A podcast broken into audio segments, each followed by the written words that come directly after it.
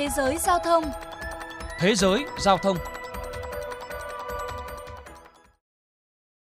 Quý vị và các bạn đang lắng nghe chuyên mục Thế giới giao thông phát trên kênh vê o vê Giao thông Đài Tiếng nói Việt Nam. Thưa quý vị, với mạng lưới bao phủ rộng, khả năng kết nối linh hoạt cùng mật độ tuyến dày đặc, ngành đường sắt được xem là một trong những niềm tự hào của châu Âu, thậm chí chiếm ưu thế khi cạnh tranh với hàng không. Song trong bối cảnh lượng hành khách sụt giảm nghiêm trọng vì cô vít mười chín, nhiều tập đoàn đường sắt lớn khu vực này đang phải đối mặt với những khó khăn, thách thức chưa từng thấy. Để tìm hiểu thêm, mời quý vị lắng nghe bài viết sau đây.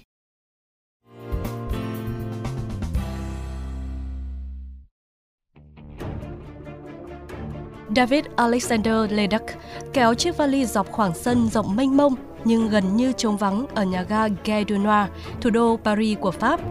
Người đàn ông quét vé tại cửa quay, sau đó lên chuyến tàu cao tốc Eurostar duy nhất khởi hành ngày hôm đó tới London.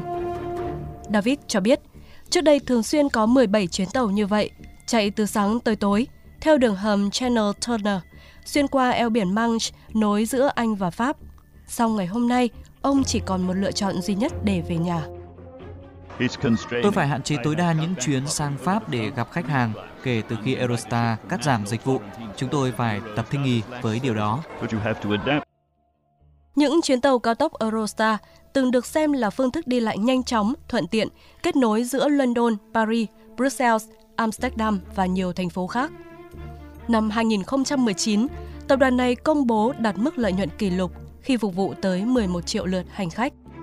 Tuy nhiên, kể từ tháng ba năm hai nghìn không trăm hai mươi, số lượng hành khách sụt giảm gần chín mươi lăm phần trăm, từ mức cao điểm sáu mươi chuyến mỗi ngày.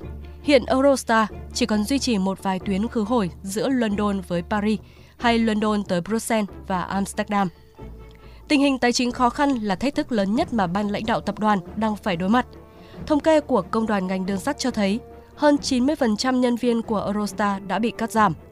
Theo các chuyên gia, tình cảnh của Eurostar giống như một tấm gương, phản ánh rõ nét nhất cuộc đấu tranh sinh tồn diễn ra trong ngành đường sắt châu Âu. Nhiều công ty đường sắt đang phải trải qua cuộc khủng hoảng tồi tệ nhất trong lịch sử. Ông Libor Lochman, giám đốc điều hành Hiệp hội Đường sắt châu Âu nhận định: Chúng ta đang phải trải qua tình cảnh chưa từng có, nhiều công ty đường sắt có thể bị xóa sổ trừ khi có sự can thiệp của các chính phủ. Phục vụ hơn chín tỷ lượt hành khách, vận chuyển một phẩy sáu tỷ tấn hàng hóa, các tuyến đường sắt kéo dài từ Tây Ban Nha cho tới Thụy Điển đóng vai trò quan trọng trong hoạt động chuyên chở người và hàng hóa khắp lục địa châu Âu.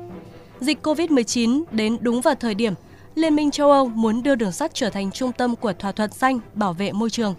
Kế hoạch này bao gồm tăng gấp đôi số lượng các tuyến đường sắt cao tốc chạy điện từ nay cho tới năm hai nghìn không trăm năm mươi để giảm nguồn gây khí thải carbon.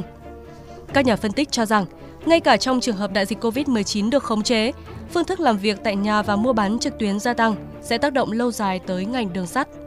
Những tập đoàn lớn như Eurostar, Deutsche Bahn hay ét en xê ép sẽ phải vật lộn để thích nghi và tồn tại. Trở lại với David Alexander Leduck, chuyên gia tư vấn cho các công ty khởi nghiệp này cho biết, ông phải trả khoảng bốn trăm euro vé tàu khứ hồi, cao gấp đôi so với trước đây cho mỗi chuyến công tác giữa Anh và Pháp.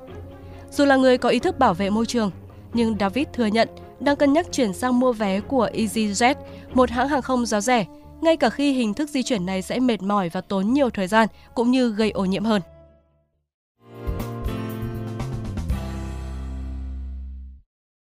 Thưa quý vị, dịch cô vít mười chín cùng mưa lũ lịch sử tại miền Trung gần đây giáng một đòn nặng nề vào hoạt động kinh doanh vốn đã ảm đạm của ngành vận tải đường sắt.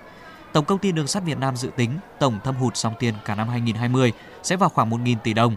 Theo báo cáo của Tổng công ty Đường sắt Việt Nam, chín tháng đầu năm, toàn công ty có hơn một nghìn sáu trăm lao động bị ảnh hưởng, thiếu việc làm, trong đó trên một nghìn hai trăm lao động phải tạm hoãn hợp đồng lao động. Để tháo gỡ khó khăn, Tổng công ty Đường sắt Việt Nam mới đây đã có văn bản gửi Bộ Giao thông Vận tải, Bộ Tài chính và Ủy ban Quản lý vốn nhà nước tại doanh nghiệp kiến nghị được giảm chi phí cho thuê kết cấu hạ tầng đường sắt. Theo tính toán, nếu kiến nghị trên được các cơ quan chức năng chấp thuận, thì mức nộp ngân sách nhà nước về phí sử dụng kết cấu hạ tầng đường sắt mà Tổng công ty Đường sắt Việt Nam phải thực hiện trong năm hai nghìn không trăm hai mươi sẽ giảm một trăm sáu mươi tỷ đồng và năm hai nghìn không trăm hai mươi mốt ước giảm một trăm bảy mươi chín tỷ đồng.